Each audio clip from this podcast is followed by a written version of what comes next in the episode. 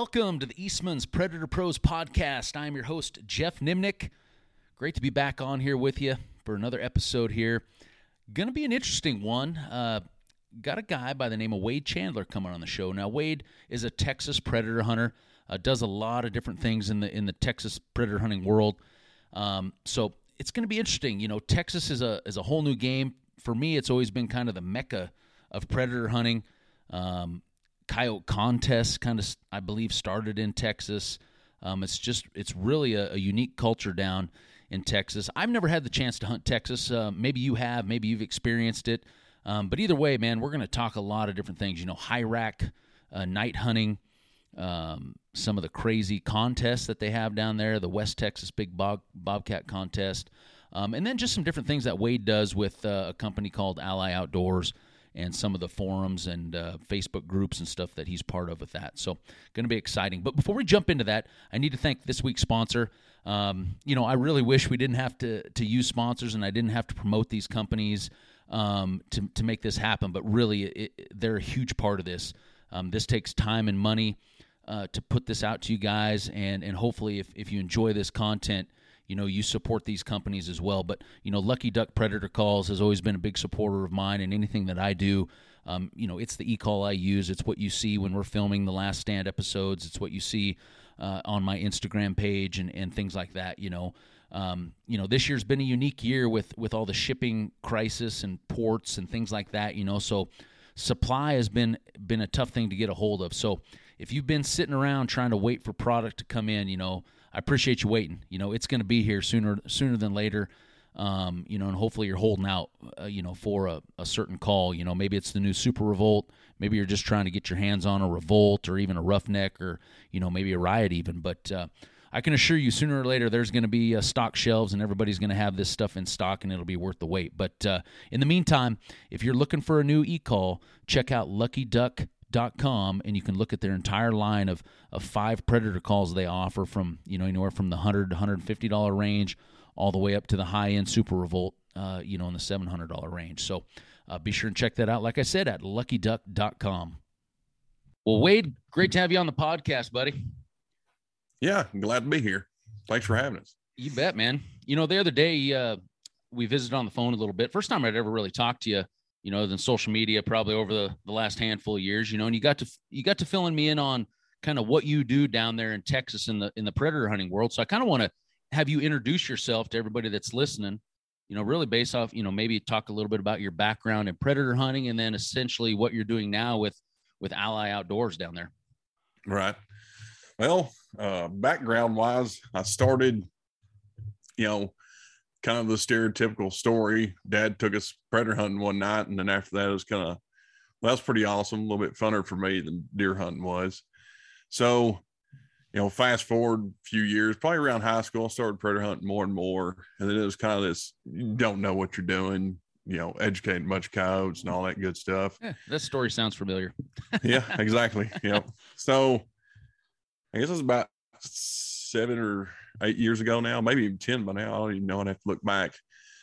I got a lot more serious about it and uh, was sitting around complaining one day to the current girlfriend about how there's nowhere to get advice and stuff like that. She was like, "There's these things on Facebook now called groups, and you you should just set one up." And I was on a certain forum where, you know, newcomers might have got bashed a little bit, so I set up the group. Hey, that, that was that Predator. Was that Predator Masters? I, am not going to say. Oh, come on. We we talk about everything on this. I was, yeah, yeah, it was. they even have that? Uh, you know, it's been years since I've been on pre- the Predator Masters. Is is that even a thing anymore? I don't even know. I, I have no idea. I have no idea. I hate forums. I hate, I mean, it's this weird space. I hate forums because it's hard to post pictures and everything else, and I hate Facebook because they handcuff you so much. Yeah, you know, you can't can't do nothing anymore on Facebook. We have to oh, walk yeah. on you know, we have to tread lightly all the time nowadays. but so, you know, because there wasn't a whole lot of thought put into it, we called it Texas predator hunting. You know, uh, whipped down a logo real fast, yeah, and then started the page. And then what I started doing was I would start talking about my failures in the field. You know, and I would kind of dissect it down like this is probably what I did wrong. This is what I should do. And you know went from there. And as I I got better and better, you know the group grew and grew, and we've got I think right at eighteen thousand members now, which we're super selective about who we let in. You know, we don't want a bunch of filth and all that kind of stuff. We are family friendly on that particular group. And you know, now it's just a place where everybody goes to get information. Uh, we keep the events tab for contests, and that's a big draw this time of year, especially in Texas. There's like 80,000 of them every weekend. yeah. uh, so on our events page, you can go and look up any contests and all that good stuff. And it's just a spot where, you know, we have pl- plenty of women members, kids get in there and look around. Uh, we're constantly doing giveaways, you know, contests to win free calls, hats, shirts, all kinds of stuff.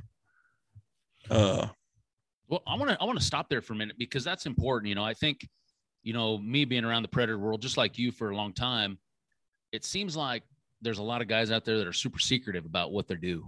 You know, and that's always been kind of my platform is I'm not afraid to share what we do, and obviously that's the whole reason behind a podcast like this. For sure, you know, behind a Facebook yeah. page like you have, behind video, you know, whatever, whatever we're doing it, and I think it's important. So yeah, you know, that's a great asset for people you know if you especially have a, a page or something where they can mm-hmm. they can get some tips and stuff out of guys you yep. know yeah um it's not it's not rocket scientists you know out here trying to kill coyotes but uh mm-hmm. you know it does it does take some some trial and error and if you got some guys that are willing to share a little bit of that info it kind of you know kind of speeds up your you know pace to to becoming better just that much quicker oh for sure yeah that was kind of like the whole premise that i mean that was the entire premise behind it was somewhere you can go to get information without being bashed. That was one thing we've never we've never allowed is you know bash people for asking questions because where I when I got real serious in the predator hunting, it was up in North Texas around Denton Denton area. Yeah. And uh just about everybody in their dog calls for coyotes out there. And it was like, well, if I can help a few people out, maybe I won't be sitting on the stand for 45 minutes all the time waiting on this really smart coyote to come in. You know, and that's kind of the stance I've always had on it. Like I'm always been an open book. Yes, you will answer the same question nine million times, but guess what? They might not have seen it. They may not know where the search bar is on the group. Answer that question. You know, give them. I'm real bad about giving a super in depth answer. Like you may ask me one single question, like what sound to use. I might type out a multi page response there because I want you to have all the information. Sometimes they always read it, but I want you to have all the information to you know, make it a more enjoyable outing for you. I mean, there's no, you can't beat time in the field. I mean, that's just all there is to it. You're going to have to put yep. that time in the field and learn these things on your own. But if you have these tips and tricks and, you know, people that have spent lots of time in the field, it's going to, it's going to make it more enjoyable. You know, you might, you might be able to understand why you failed on that stand or why that stand was successful a little bit easier if you've, you know, did some research and, you know, kind of figured out from there. And you make a good point. You know, people that that get asked a lot of questions, I, I feel like a lot of guys that are new to coyote hunting think there's a one sentence answer to a lot of things, you know, and they don't understand the concept of everything is a mass amount of variables involved in mm-hmm. really any decision that we make out there, whether it's what sound to play, where to set up, how long to sit there, how loud to play the call. I mean, you name it, there is a multitude of variables.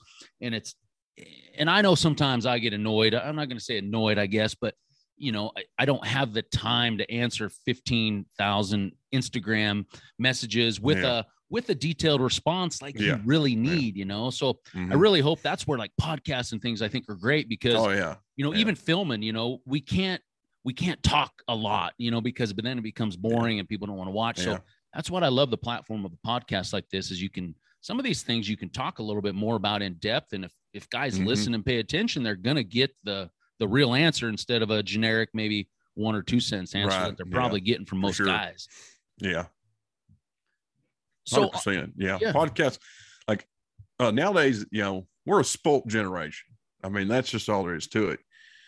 From the advancements in cartridges, rifles, information, all you know, e-calls, all this stuff is like advanced so much over the past, I'm gonna say eight years, 10 years so. It's like it's rapid pace.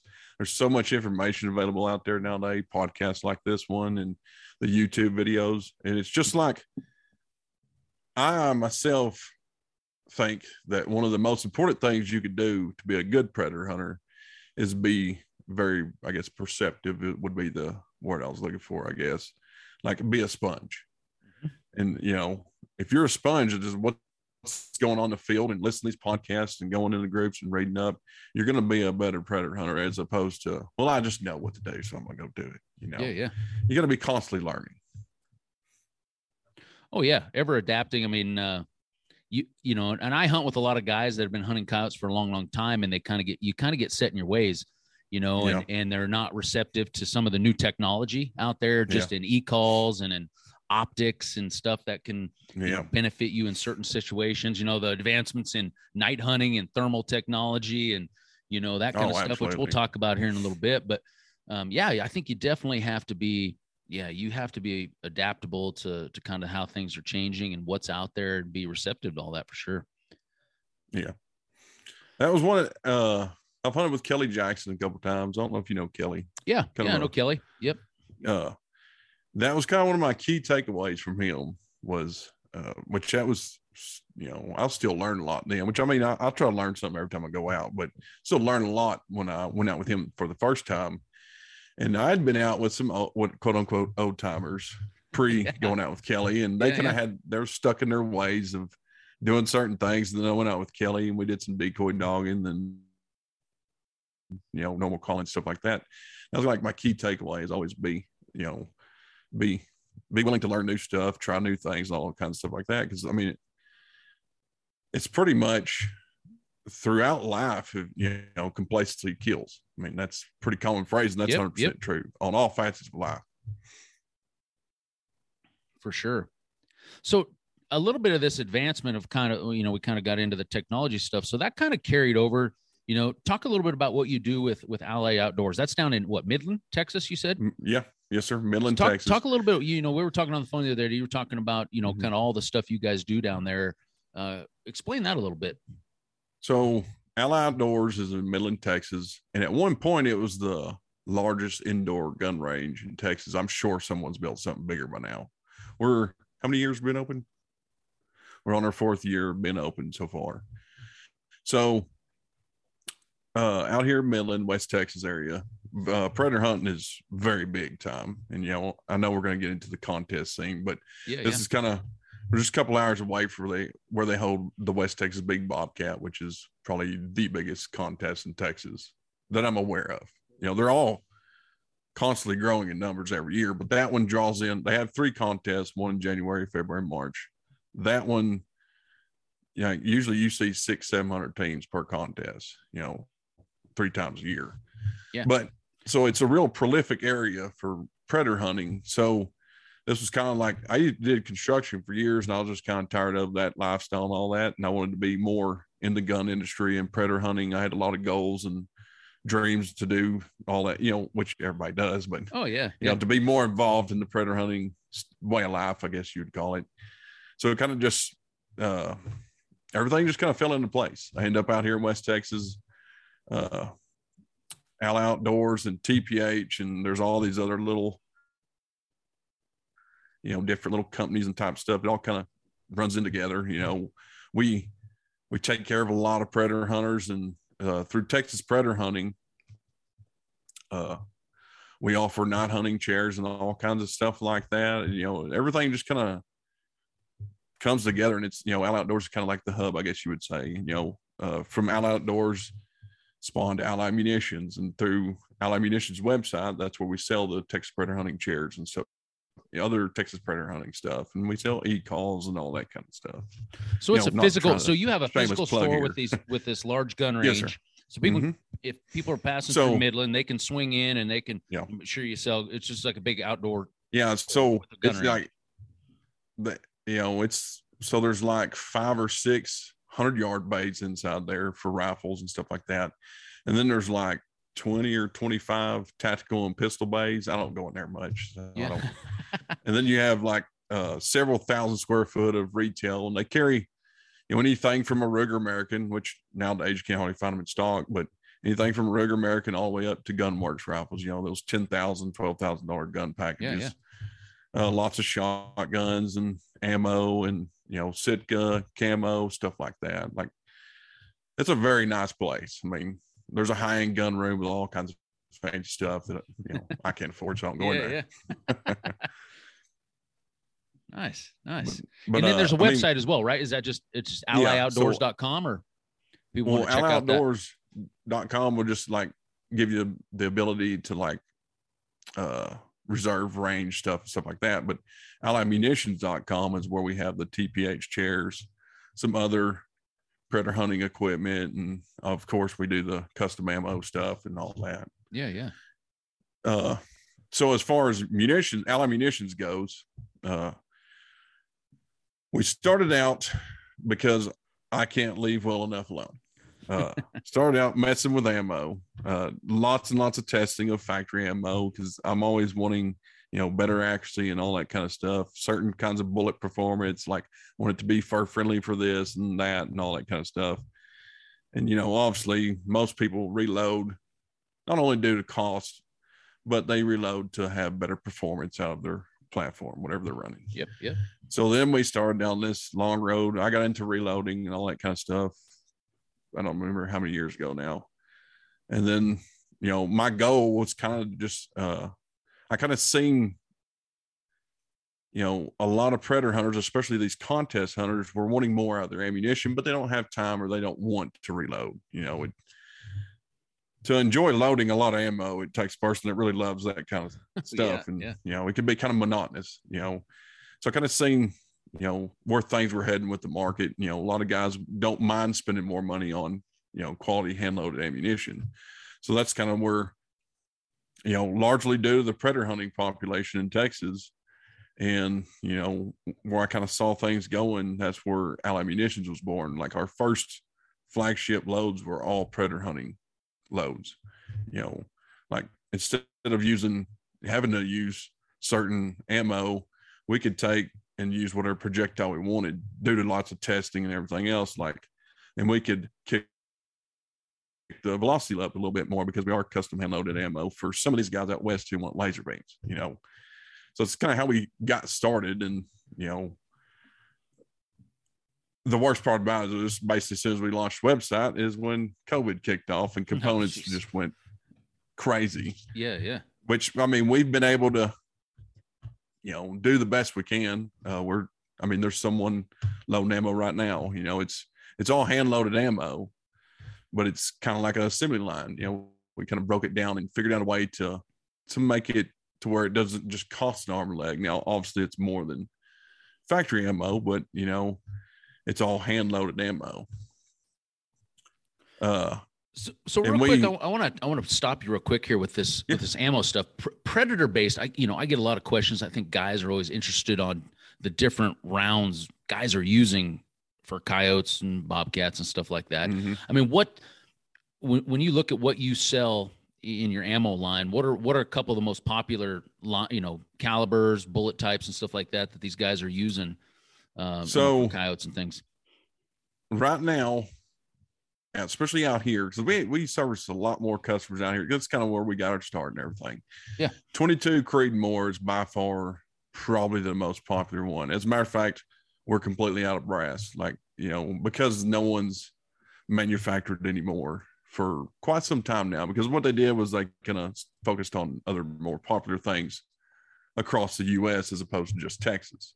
So 22 Creedmoor is by far one of our most popular ones. And then you got 22 Nosler.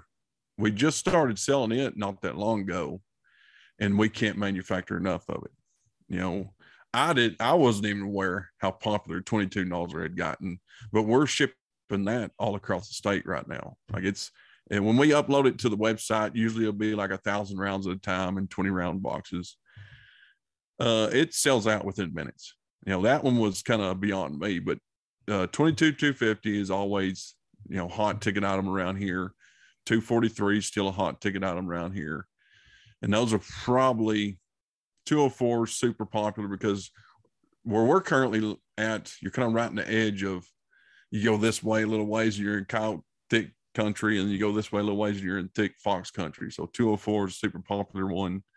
Those are really our main ones like you know 204 2250 243 and 22 creedmoor like 22 Let's take a look at that caught on like 22 wildfire Creedmoor. What- What is that? Uh, what is that casing based off? Is that based off the six five Creedmoor, just neck down? Yeah. Yeah, yep, just a six five. It's based off six five Creedmoor neck down twenty two cal. It's it's pretty comparable to a 22 250 AI, but the 22 Creedmoor gives you just a little bit more velocity, you know, without having to fire form brass and all that kind of stuff, which nowadays, you know, you might be, you know, necking down six Creedmoor and 6.5 Creedmoor brass if you're loading it for yourself. Now, Hornady, I'm sure you know, they were producing the 22 Creedmoor brass. And that's what our primary predator hunting load, we use the Hornady brass because as far as cost and varmint hunters, you know, it was we loaded that with Hornady's 75 grain boat tail hollow point. That was a fantastic varmint round. Super flat shooting.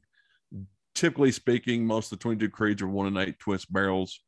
And you're looking at like most 20 inch barrels, you're capable of producing like 34 to 3,500 feet per second, depending on, you know, my personal stuff is going to be a lot hotter, but the stuff yeah. we sell, we can't run it that hot. And that's pushing that 75 grain, you said? Mm-hmm. Yes, yeah. sir.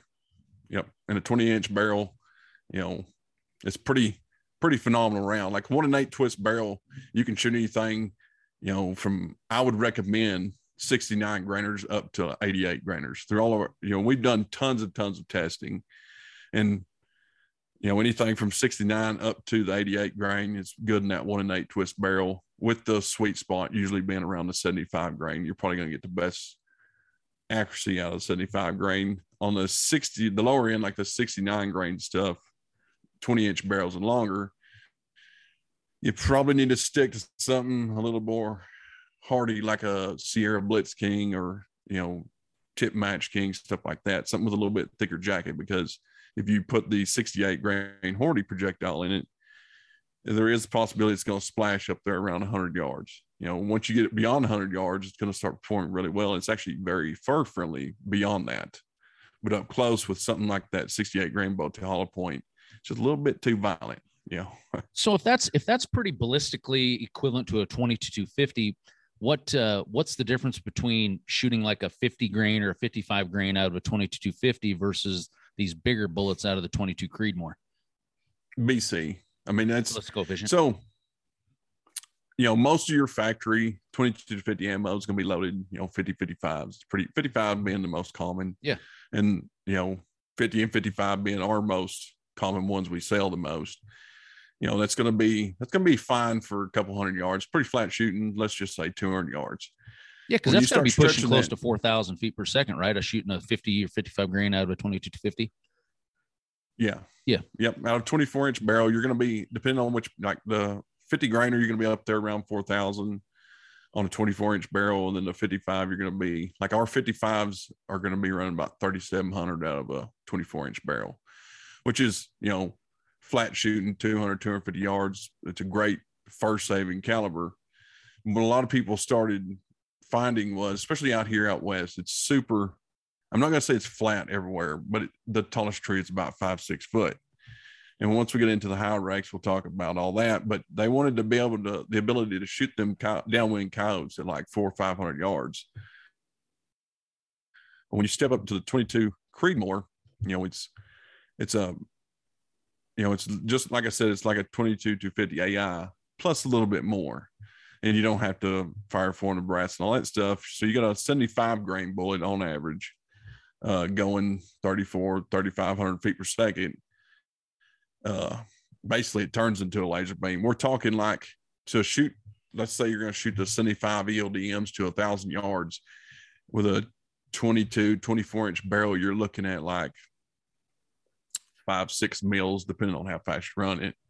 You know, and like if you zero at say 200 yards, you're looking at just holding high shoulder at 300 and, and maybe one mil of elevation to 400. That may be overdoing it a little bit. So it's, it's really, it wouldn't, I probably wouldn't recommend a 22 Creedmoor if you're just going to be hunting like say East Texas or, you know, you definitely probably don't run it if you want to say fur, which Texas ain't really known for having real pretty coyotes.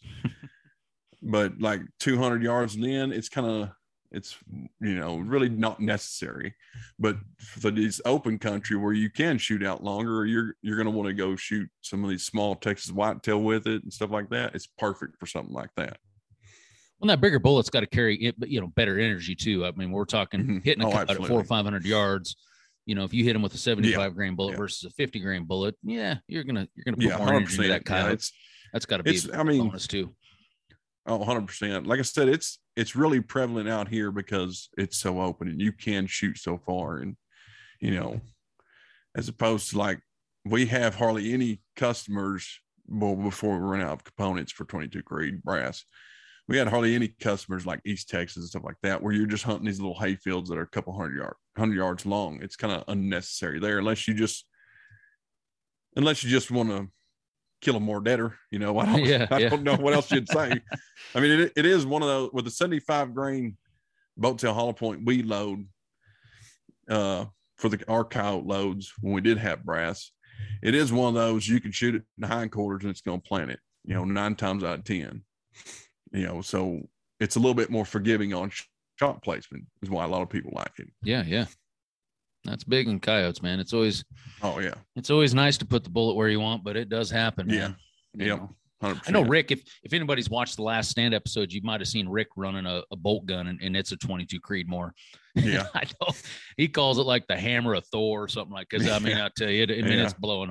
And yeah, it Oh, is yeah. not- I don't know what he and I think he's shooting a. one- I don't know for sure, but if I had to guess, I think he's down there in one of those 50, 50 or 55s out of it.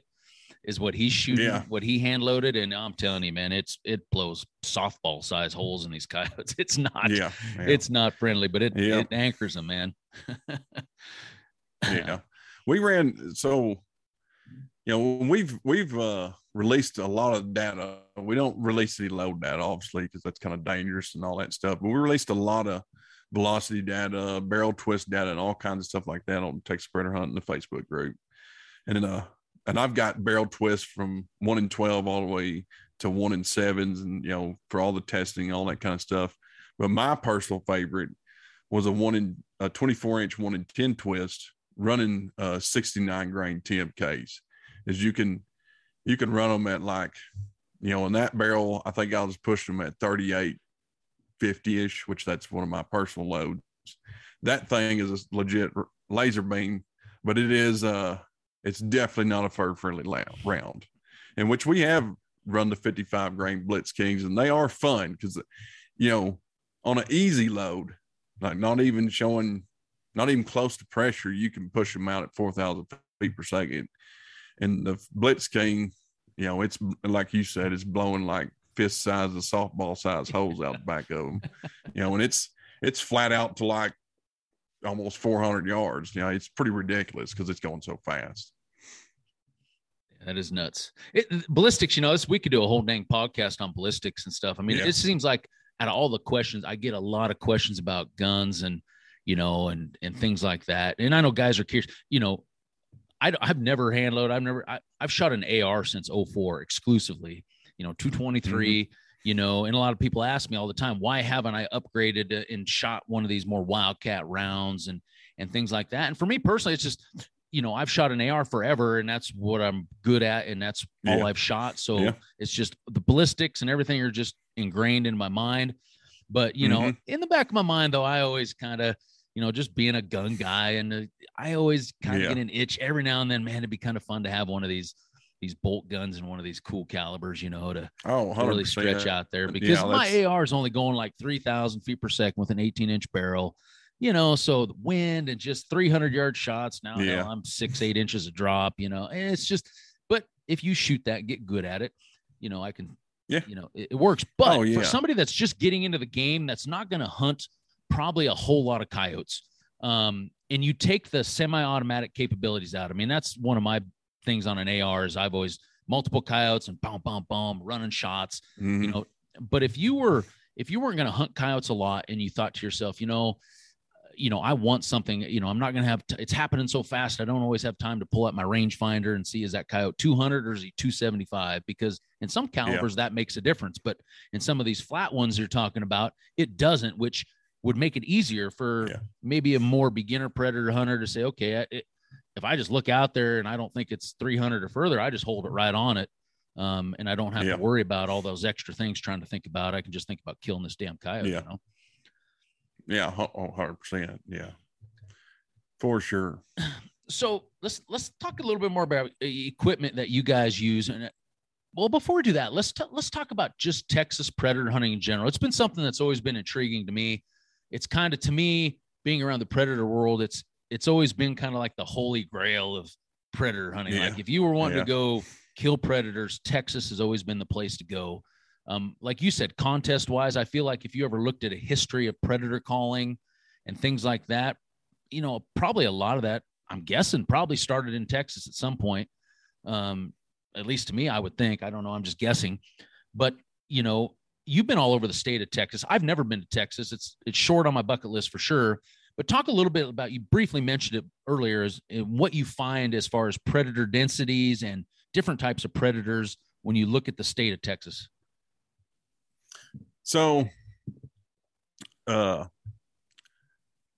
you know, Texas is probably, I don't know, I've been a lot of good places, but Texas is probably like the most, I would venture to say, some of the most dense coyote country I've ever seen, especially, you know, places out west here. And I've been to some places in East Texas or Eastern Texas, eh, Northeast Texas type that are super dense, but getting the permission to hunt the property you need to rack up some good numbers is might near impossible because it's broken up into small parcels of land. West Texas, what you get is, you know, high density, you know, high numbers of coyotes, but on big parcels of land. So you can you can literally just take off on lease roads because they're everywhere. So Like let's stands every let's break this miles. down. What what do you consider a small parcel versus a big parcel? Uh, out here, it's pretty common, you know, five, seven thousand acre ranches all the way up to several thousand, hundred, hundred thousand acre ranches. Yeah, you yeah. know, as far as where I used to live, uh, if you got three hundred acres, you felt like you just won the lotto. You know, you know, so.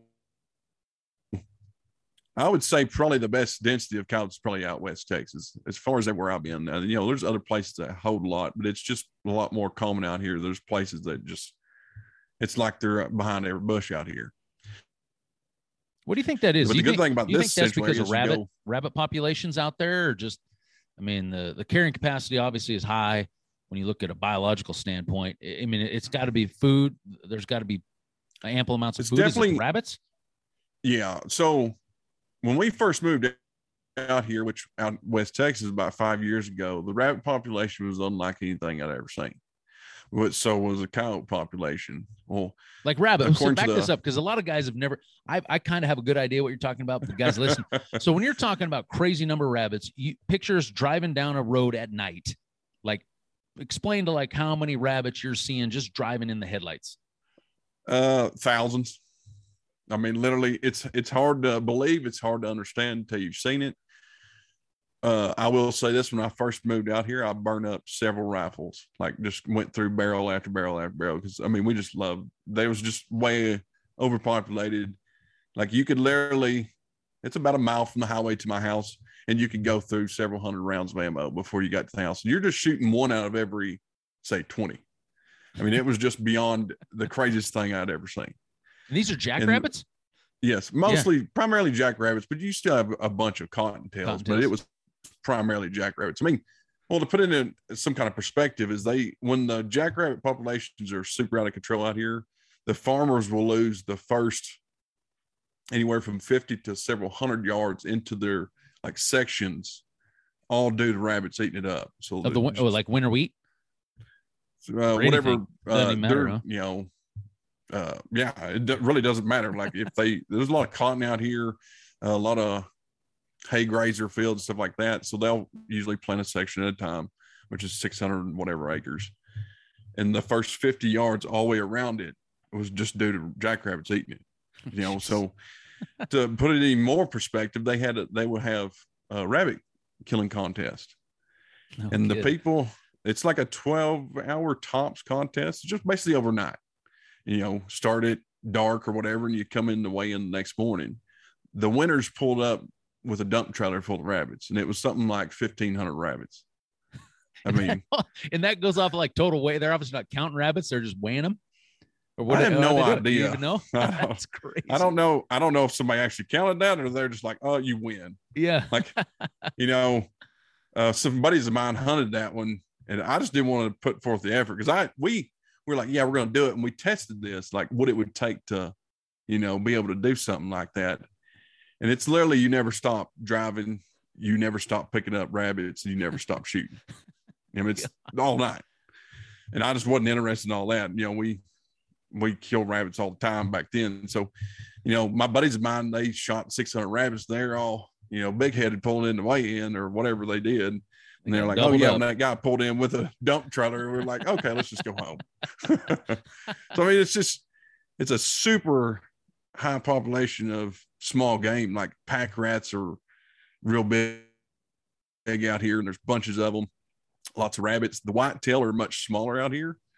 Uh, if you know we manage this ranch and we feed year long, year round protein, everything else, and they have plenty to eat and everything else, you know, we just now after five years of management got our bucks our mature bucks up to about 200 205 pounds. And that's a big bodied deer for out here.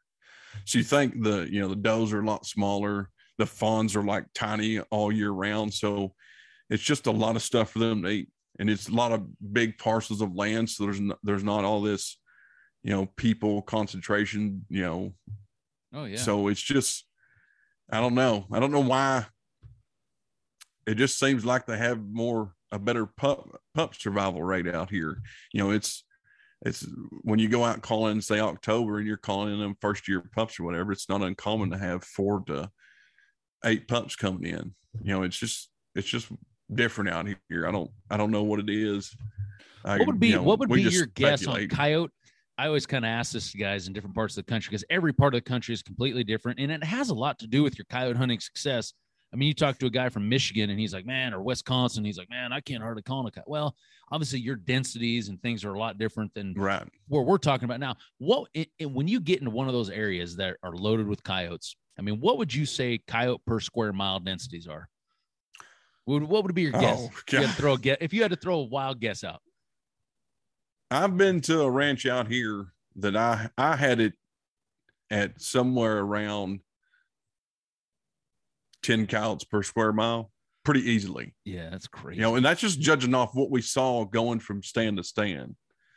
And you know, you're you're talking about making stands where you're calling in anywhere from three to eight counts at a time. You know, it's it's not uncommon certain places out here, certain ranches out here to, you know, you'll call in 20, 30 pretty easily during the day, starting at noon. Most of these contests run noon for noon to noon uh, 20, 30 counts during the day, but as soon as the lights go out, you'll call in 50, 60 counts at night. You know, sure that's, that's usually sure everybody's listening being like, oh my God, no. oh, it's the guys that are cranking out, you know, 10, 12 stands in a day and maybe calling in one coyote, you know, up and, you know, the yeah air, you know, who knows where they're at, but yeah. you know, it's it's pretty crazy out here as far as coyotes. I mean, you do you'll have years where there just don't seem like there's as many, you know, and everybody likes to speculate as to why and this and that. Uh, but it definitely seems when the rabbit populations are up, the coyote numbers. Like if you kind of follow the contest results, and when the rabbit populations are at max, and they're just, you know, it looks like the ground's alive when you're looking outside the door. It kind of seems like you'll see those big number years, like you know, Casey Smith and Nathan Spencer, you know, killing 64 or 67, whatever it was, in one in 24 hours. You know, the, that was when the rabbit was kind of like at its its peak population. After that, they started dying off. Like supposedly it goes seven year cycles on a rabbit. Yeah, yeah, yeah. Cycle. The cool thing about this area is, uh, you know, we're right in the edge of fox country, so you can go an hour south, you can go an hour east, and be in some just phenomenal gray fox country, and there's still there's kind of red fox scattered in between all of them, you know. And then this is kind of this is kind of probably one of the you know within a couple hours of every direction. It's kind of one of the better spots for the the bigger size bobcats as well. Doesn't make any sense that the bobcats get so big out here, but the cows are so small. But it is what it is. I don't, you know, uh, you're, you know, back when I lived in up around Denton, Denton area, if, if you kill a 25 pound tomcat, you're like, oh, this is trophy for the year. Well, the first time I ever called out here, we, I killed a 27 pound female. I just couldn't even fathom it. because that that body size jump alone from 25 27 was pretty substantial. But then like the very next day, over the next week, we killed several 30 pounders and 31 pounders, stuff like that. So it's you know, you're definitely in the land of big bobcats kind of in this general area, which is why I guess they come up with the West Texas big bobcat. You know, biggest bobcat wins.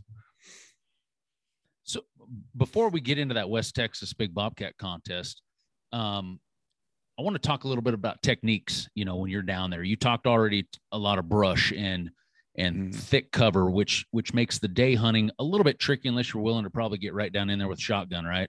I mean, if you're right. wanting to rifle shoot coyotes, you know, so it seems like the high rack trucks were kind of born in Texas. I mean, for predator hunting, and, and and who knows if you're listening to this, you may know what we're talking about. You may have seen this before, but but explain to them you know, maybe some guys that are listening that haven't really heard this concept, you know, explain the, the whole high rack concept of, of what you do and how those trucks are set up. So you're going to see it probably due to laws and everything else, mostly in Texas, and they're used a lot in Mexico at guide outfits and stuff like that. But it's basically due to the, brush and everything. You know, most of our trees are mesquite trees and they're about six foot tall. And then our other places that we call open are usually knee high of some sort of greasewood or shrub brush, stuff like that. So obviously the higher elevation you get, the better you can see, the better chances you have to see. So a lot of times, especially during contests, you'll hunt out of the rack, you know, starting at daytime and all the way through the night. And, you know, basically what it started out as is people were just building these big racks with, you know, a few chairs and whatnot, and just get a little bit more elevation so you can see down in that brush better. Now, you said these are like 12, 14 to, foot high. The average yeah, high rack them, on a truck or you know, around that. I'm going to say at least out west here, where you're dealing with a lot of shrubs and stuff like that the most of them are up over the cab of the truck, no matter how lifted up the truck is and everything else. So you're you're looking at, you know, to where your eye level is at least, you know, 12 foot, somewhere oh, around oh, yeah, there, somewhere yeah. whereabouts, and which you will see some of them way higher. Like nosebleed section. Like it's some of them get a little bit ridiculous, but I mean, some of these places it's just such thick ground brush, that's the best way they can see down into it. And you know, like I said, what it started out was like just a square box that you load in the back of your pickup due to the contests and advancements in equipment and everything else. It's morphed into this like when you go to these weigh-ins for these contests, you see some really neat stuff. Like a lot of people nowadays are running dedicated hunting trucks. A lot of people are like getting real fancy with the rack setups and stuff like that. And then you've seen slowly over the years people go from having a designated guy holding a spotlight and you have your shooters, you know, sitting down in chairs with a little old rail to shoot off of, to it's kind of morphed into chairs and everybody utilizing Arca rails and ball heads and all kinds of stuff like that. So it's really taken a huge turn over the past couple years. So it's essentially like when you're up there on these high racks, you're essentially shooting off a bench. I mean, it's you're not using a swagger or nothing crazy. I mean, you are on yeah. something that's rock solid. More than likely, nowadays, uh, the primary thing is just like a shooting bench. Like there's still guys that have chairs with an actual like a shooting bench on the a swivel, all swivel. They still run their yeah.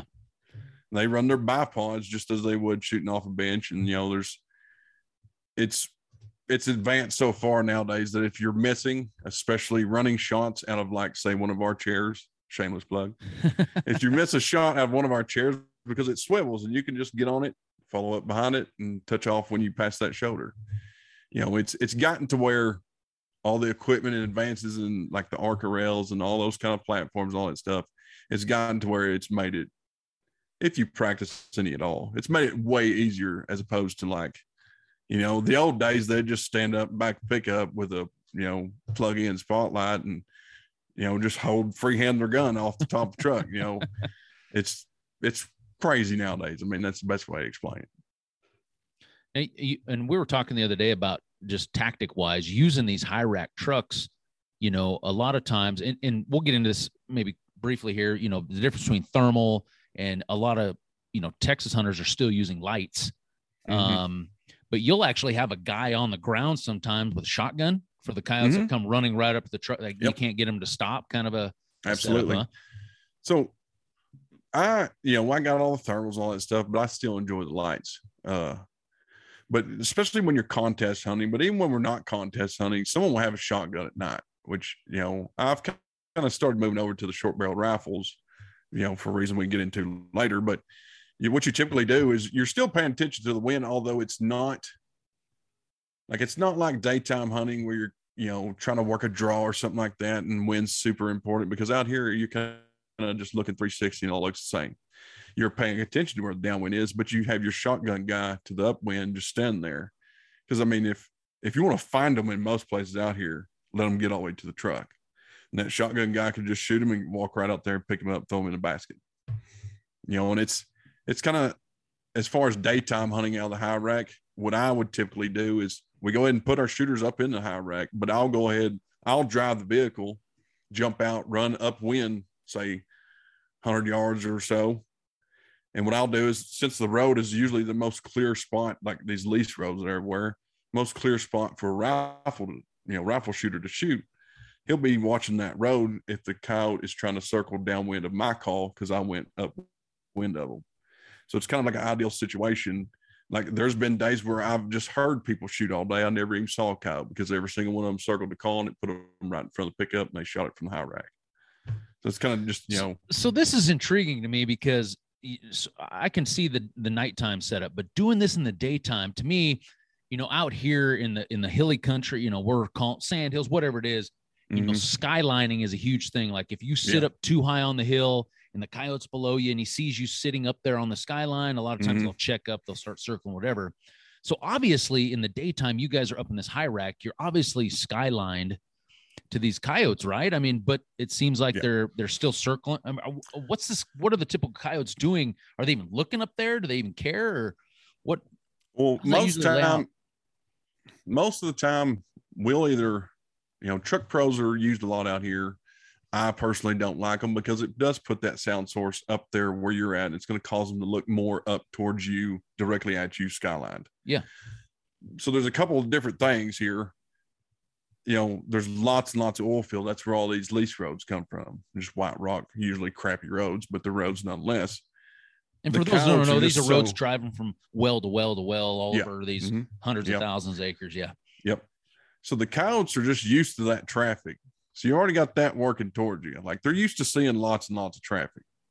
Now, yes, it's different when you're playing a call and everything else, but they're used to kind of seeing vehicles. So they don't a lot of times they don't pay much attention to it. I mean, unless you're on a ranch where people always shoot at them, but yeah, they're not really paying much attention to vehicles if you're parked near a pump jack or something. So that's what a lot of people end up usually doing because not only is it a big open space for you to set up on, is that pickup being next to that pump jack. They usually don't really care. But we what we do is we put the call down lower so they're not they're less likely to look up towards the skyline. Yeah, that makes but sense. It's, I mean, you know, nighttime we just run the call on the hood of the pickup and roll on with it. Daytime, like I said, I'll flesh out and kind of set them up in that scenario. I mean, there are times where they're going to look at you. I mean, that's just part of it. But most time, if you set up your call right and stuff like that, it's really kind of no factor. I mean, that's crazy. That's just some things blow my mind sometime, you know? You know, and another yeah. thing that that's always blown my mind, you know, back in the day, I I tried to do some spotlighting up here in Nebraska, and I've had buddies that have tried spotlighting, and more times than not, for me, and I would use the red lens, I would try the white lens, and it seemed to me that the light would spook the coyotes more times than not.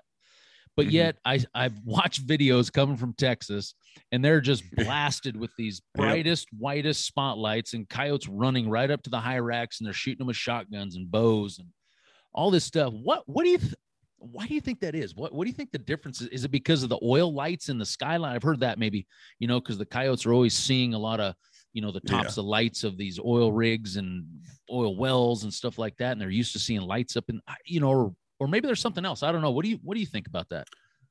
This is a pretty probably a super highly debated topic on Facebook and you know all that kind of stuff. And you know, when I first started, I primarily like the daytime hunt, but you got to get into nighttime hunting. You know, it's typically, you know, more action packed. Yeah. So when I first started, I ran the red lights and all that kind of stuff. And I hated it because red light is great for eye identification, but it's terrible for body identification, especially when you go to mixing those, you know, cow fur colors to the dead grass in a red light, they almost disappear. It's like if they turn their head, you can't see them within a certain amount of yards. Yeah. And I started messing with the white lights, and then you've seen people like the night crew and stuff like that start putting out these videos of them filming coyotes at night, and they're shooting them right off the truck and everything else. So that kind of just led me down this road of why is that? Why are they able to get this coyote right to the pickup when they're basically putting stadium lights on them? So through lots and lots of testing, you know, on ourselves, meaning putting lights up on a high rack, walking out, looking back towards a high rack, and getting behind bushes, see what the light effect does there, and all kinds of stuff like that. It's my belief, and you know, we've done lots of filming ourselves, and that's what that's what made us really swap to the warm white lights and having plenty of light. It's my belief that if you use warm white, something that's a little bit closer to like daylight, you know, the color of the sun, it's it's less disruptive to them. Like when the the super bright LED cool whites first came out and you know kind of hit the market, you know, and everybody's kind of getting away from the corded spotlight stuff like that. Yeah. It sure seems like they're a little bit more prone to spook to that type of white. With the warm white, it doesn't really seem to bother them as much. But it's it's my belief that the biggest problem you're having when hunting at nighttime with lights and if you're running a warm light is the fact that if you're not putting enough light in their eyes, they can see something, whether it be the outline of your pickup, whether it be the silhouette of you, you know, they can see something out there if you're not putting enough light in their essentially eyes. blind you're blinding to, I mean, it's such a halo. Yeah, that's I the mean brighter it is, the bigger the, best, the halo that they're seeing that they can't see anything else behind it. The best way I I can describe it as that light is your camouflage. You know, if you're running a super dim light or your the old the old adage, I mean, there's still people that do it was as soon as you pick up eyes, you got to just barely hit them with a halo until you get ready to shoot them. Then you put it in their eyes. Oh yeah. Well, if you think about how a cow, a predator in general sees, their eyes have more cones and rods than ours do, and they work optimal in low light situations. They they have the ability to gather more light than a human eye. So if you think about that for a second, why are you going to give them just enough light to be able to see you better? Why not give them all the light to where they can't see you at all? It's just like a cow. Uh, if you're out calling during the daylight and it's nice and you know bright that day, where do you always want the sun? If it's like your picture perfect stand at your back yeah, because yeah. it's going to blind them. Yep. So it's the same thing with lights at nighttime. Put enough light on them to where they can't see where it's coming from. I don't think I don't think a couch's going to stop and be like, wait a minute, it's sunlight. I should turn around and leave right now. You know, I think they're just like, oh, I can't see what where that's coming from. So I think it, it's, I think the, my personal opinion, this is based off of just lots and lots of testing different lights and ways of doing things. It's, you should put, you know, I like the warm lights, you know, and all that stuff, but you should put as much light on them as possible. I mean, don't burn them out. Don't zoom that light in real hard and, you know, try to melt their eyes down, Yeah. but keep enough light on them so they can't see where it's coming from. And the best way to test this is get up in your high rack or whatever, do as you would, you know, use the lights you would and everything else, and send somebody out away from your hunting rack and look back at the pickup. That's going to tell you a lot of things you need to know. Like a lot of guys, you know, I put this out there a long time ago and I always reiterate it every once in a while. Do as you would, even for daytime stands. If you're having a lot of coyotes bust out on you, set up, send someone downfield and look back. There may be something flashing on your rifle. You may be moving too much, whatever the case may be. It's the same thing for nighttime. If you're not putting enough light on them, you're just allowing them to see you better. That's all there is to it. It makes a lot of sense too, because if if you've ever been out and seen a light off in the distance, you know, from Mhm. whatever, it, it you there's it's almost impossible to tell how far that light is out there, you know, Mhm. whether how bright it is or not. And it makes a lot of sense that the coyote sees this, but it it has no depth perception of how close they're really getting to that Yep. light because they can't see anything else behind it. Yep. Makes makes Yep. a lot of sense. You know, and in this this comes into play, you know, into the thermal game. You know, obviously the thermal games, you know, just mass spread across the country now, growing by leaps and bounds. For me, my always downside was thermal was was the optic value of it, meaning, you know, compared to the optics we're shooting on our day guns, the op- I mean, just the optics are not as good. So I can see the huge advantage if the lights are working. Now I can shoot my normal day scopes, my day optics, Mhm. and not have to shoot the you know lower resolution or you know smaller Yeah. magnification and stuff Yeah. off off the thermal. Is that kind of what a lot of guys still stick to in Texas because of that, or Well, you know, due to the hog population in Texas, which is, you know, whatever million right now, five, six, I don't know, they change all the time. The thermal's gotten super, super popular, you know, and it's, I would say, as far as pigs go, that's where it's at, you know, uh, thermal. It's pretty hard to beat thermal for pigs. Uh, you've seen a lot more guys start swapping over to it, especially a lot of guys in, you know, going back to East Texas and the small parcels of land and thicker cover and stuff like that. The guys who are walking in making stands at night off of tripod, it's getting more and more popular. You know, they'll just back up against a tree so they're not silhouetted like on a brighter moon night and stuff like that. And they'll mm-hmm. use thermal. Where it's super handy out here is retrieval. Is you know, once you shoot a cow, I'm gonna say beyond 100 yards, sometimes it's not even worth going to look for. Like if you don't, if you're calling in multiple coyotes on a stand and pow pow pow, and you you're got using lights three and stuff like dead. that, you're shooting out here, here, here. You know, by the time the stand's up, you're like, Where are they at? you can't see them. I have a hard So- time in that in the daytime. Yeah. so use having a thermal for that, especially up in a high rack where you can kind of see down in there, it's it's ideal for retrieval. I personally don't like using it for hunting at night because I like to have cover of the lights and I just like to watch them. Just the same reason why I love daytime hunting. I like to watch them. So we we run a bunch of light. Like my chair's stacked up like a you know lighthouse basically. It's you know I like to see them. I like to keep them blind. I like to get them right up to the truck. You know and stuff like that. But you're seeing a lot of guys here lately because a lot of these contests started allowing started allowing thermals again and stuff like that. You see a lot of guys run both of them, whereas they'll be running lights, and then some guy may have a thermal on his rifle because it does come in handy every once in a while on a bobcat. You know, bobcats can be kind of jerks like that. They'll just hang out in the brush for 45 minutes before they decide to come prancing out to your call. Yeah. So you may not see that with your lights, but you can see him hiding over there in the brush with your thermal. You know, you okay, we need to stay in this stand, or okay, I'm 100% sure that's a bobcat. I can slip a bullet through there, you know, stuff like that. So you're seeing a lot of guys combine them nowadays. Uh, but it's definitely when a lot of these contests starting allow started allowing thermal and night vision, you know, sales started going through the roof. You know, a lot of people throw around the word game changer when it comes to thermal and stuff like that. Not, you know, it can be a game changer in certain scenarios, but you still have to know how to call in the coyote. I mean, at the end of the day. Oh yeah. Yeah, and I think in certain parts of the country it's it's a game changer for sure. You get, Yeah. you know, probably not so much Texas, obviously, and some of these other coyote rich areas, you know, but I think you start getting some of those Midwest states, maybe even some of those eastern states, you know, Mm-hmm. where, you know, coyote hunting in general is just new to that generation of Yeah. people. You know, it hasn't been around Yeah. a long time. There's nobody that they can learn it from. You know, Texas, there's been generations of coyote hunters. So there's always somebody out there you can learn from. Same up where I'm at, you know.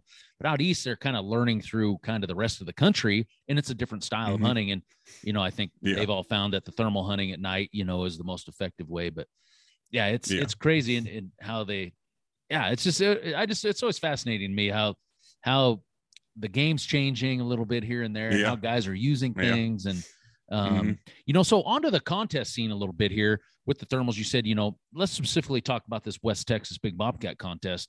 You know, they've well, first of all, before we get into it, let's let's just give a little background on this. You obviously know a lot more about. I've never hunted in it. Um, I've kind of followed it, you know, on Facebook and things like that. But give a give a brief rundown of this contest. So it's called the West Texas Big Bobcat Contest. They have three a year, uh, typically towards the end of each month, but they change it around. Uh, one in January, one in February, one in March. And nowadays it's getting to where you're going to see like anywhere from 500 to 700 teams per contest. And a team consists of you're allowed to hunt with four people. And you what's all have to stay on that? together. Entry fee, I think they increased it to 250, 250 a team. Gotcha. Uh, you may, I mean, they have a website, West Texas Big Bobcat. You may have to check me on that. I have to keep up with a lot of stuff. Yeah, yeah. Uh, but I want to say it's 250 a team. But I mean, you know, that two hundred fifty dollars a team, seven hundred dollars a team, that's a pretty good payout. And they pay out. They used to pay out just a few places for the heaviest bobcat. Nowadays, I think they pay up to sixth place or so, something like that. Uh, and they have side pots like the most coyotes, the most bobcats, the most fox. Uh, they just added a heavy fox category, and so So the grand, but the the the main goal of this thing is to shoot the heaviest bobcat out of any Yep. other team. That's the Yep. biggest. shoot the heaviest. what's that paying out? Like 60, 60 plus thousand to win that, or more? It's a little, I, think mean, it's it's more crazy numbers. I mean, I have to look it up. I think it's more than that. It's a lot. I mean, uh, like I said, I think first through sixth place pays on your heavy bobcat. And you have to have qualifying animals. So you can't just walk in there with a 30 something pound bobcat, which you better have one if you want to even waste your time weighing it. Yeah. And you have to have either five coyotes or five fox. I don't think you can have six bobcats total or five bobcats total. I think you have to have five coyotes and five fox. I know they're constantly changing rules to adapt to the craziness, but uh, so you have to have your qualifying animals, and they're every single year, every contest, it never fails. Someone kills like a 33 or 32 pound bobcat or something that have won, and they only killed four coyotes or they only killed four fox. Yeah. Oh, it happens every year. I, I always say nothing can make you feel like a loser than hunting a contest. Because you can go out and have the best night of your life, shoot whatever amount of coyotes, bobcats, shoot this big old, the biggest bobcat you've ever seen, and you go to this contest and you weigh in and you just you're like, I'm 170th place, or you know something, something, you know, or you killed 20 coyotes or 30 coyotes, and you go up there and like I said, you know, uh, them other guys are going to have 60. You know, it's just always something. Nothing make you feel like a loser like hunting a contest. But, you know, it's all in good fun. And you, you know, it's $250 to enter. If you're going to go out and hunt anyways, and you know there's a good chance there might be at least a 30 pound bobcat in your area, why wouldn't you enter it? Because if you Yeah, go out and have a decent, you could go money, out and kill five coyotes and shoot a 30 something pound bobcat and win several thousands of dollars I don't, you know, a lot of money. So, you know, it's kind of a small price to pay for what could be an awesome payout. That's that's nuts. Now, with, with that type of money, you know, some somebody that's not familiar with the coyote scene, what do they do? Um, you know, as far as the rulings and and as far as checking people, you know, to make sure the the cheating is is minimized. It was obviously, I'm sure, with that. There's been guys you probably thought of everything, probably raising bobcats and you know, you name it. You know, so what what are what are kind of some of the uh, and this blows a lot of people's minds sometimes. What what are some of the things they do to kind of combat against, you know, everybody trying to So pull, pull rabbits out of hats and stuff?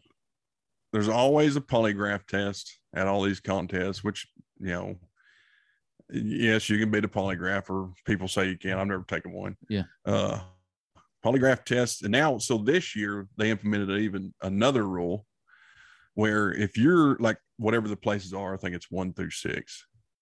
Uh, if you're in the the running for the number one bobcat, they're gonna hire. They hire. They there's always a fur buyer at all these contests. He'll go around buying up bobcats because we. I mean, we do have some pretty bobcats. They're not Oh yeah, yeah, you guys do. super thick furred, but they're going to have him because he's really good at skinning animals. They're going to have him skin it out, and uh, so they're giving you a polygraph. They're going to skin it out and check it all out. And I, I want to say they're sending something off to the colleges for I don't remember what it was. I'd have to ask Jeremy. Uh, the, one of the contest promoters constantly in contact with us because we help them with a lot of stuff and they help us. And Yeah. uh, so you're always going to have a polygraph no matter what. And if you know people are always you're going to be under the most scrutiny ever, especially if you have a big bobcat. Like it doesn't matter what you do. If you win, you're going to be a cheater, even if you cheated or not. Uh, there's always going to be those people. So you're going to be under, you know, the highest amount of scrutiny because there is a lot of money online. Yeah. You're going to skin it out and check it out because, you know, people are getting, you know, there's always going to be cheaters and people are getting pretty, pretty interesting Savvy, in the ways yeah. they, yeah. Uh, if, if, if it's wet, it better be raining outside. you know, a lot of people will just they you know they'll put them in coolers with water, hoping it'll soak up some water. I don't, you know, or wet wet hide weighs probably a few more ounces than dry hide. You Yeah, know, yeah. it better be raining outside if your bobcat or coyote, whatever you're doing, is wet. And you know, that's I mean, I'd have to go back to the website. They got some other stuff. They they're constantly adding stuff every year, like ways to catch cheaters, and they typically catch cheaters every year. And someone typically someone gets kicked out because, you know, you didn't hear it from me, but the word on the street is there's some kind of big cheating rink up in Oklahoma that's constantly bringing animals down to Texas. That's Uh, just what I heard. Oh yeah. I don't know if it's true something. or not. Yeah, yeah.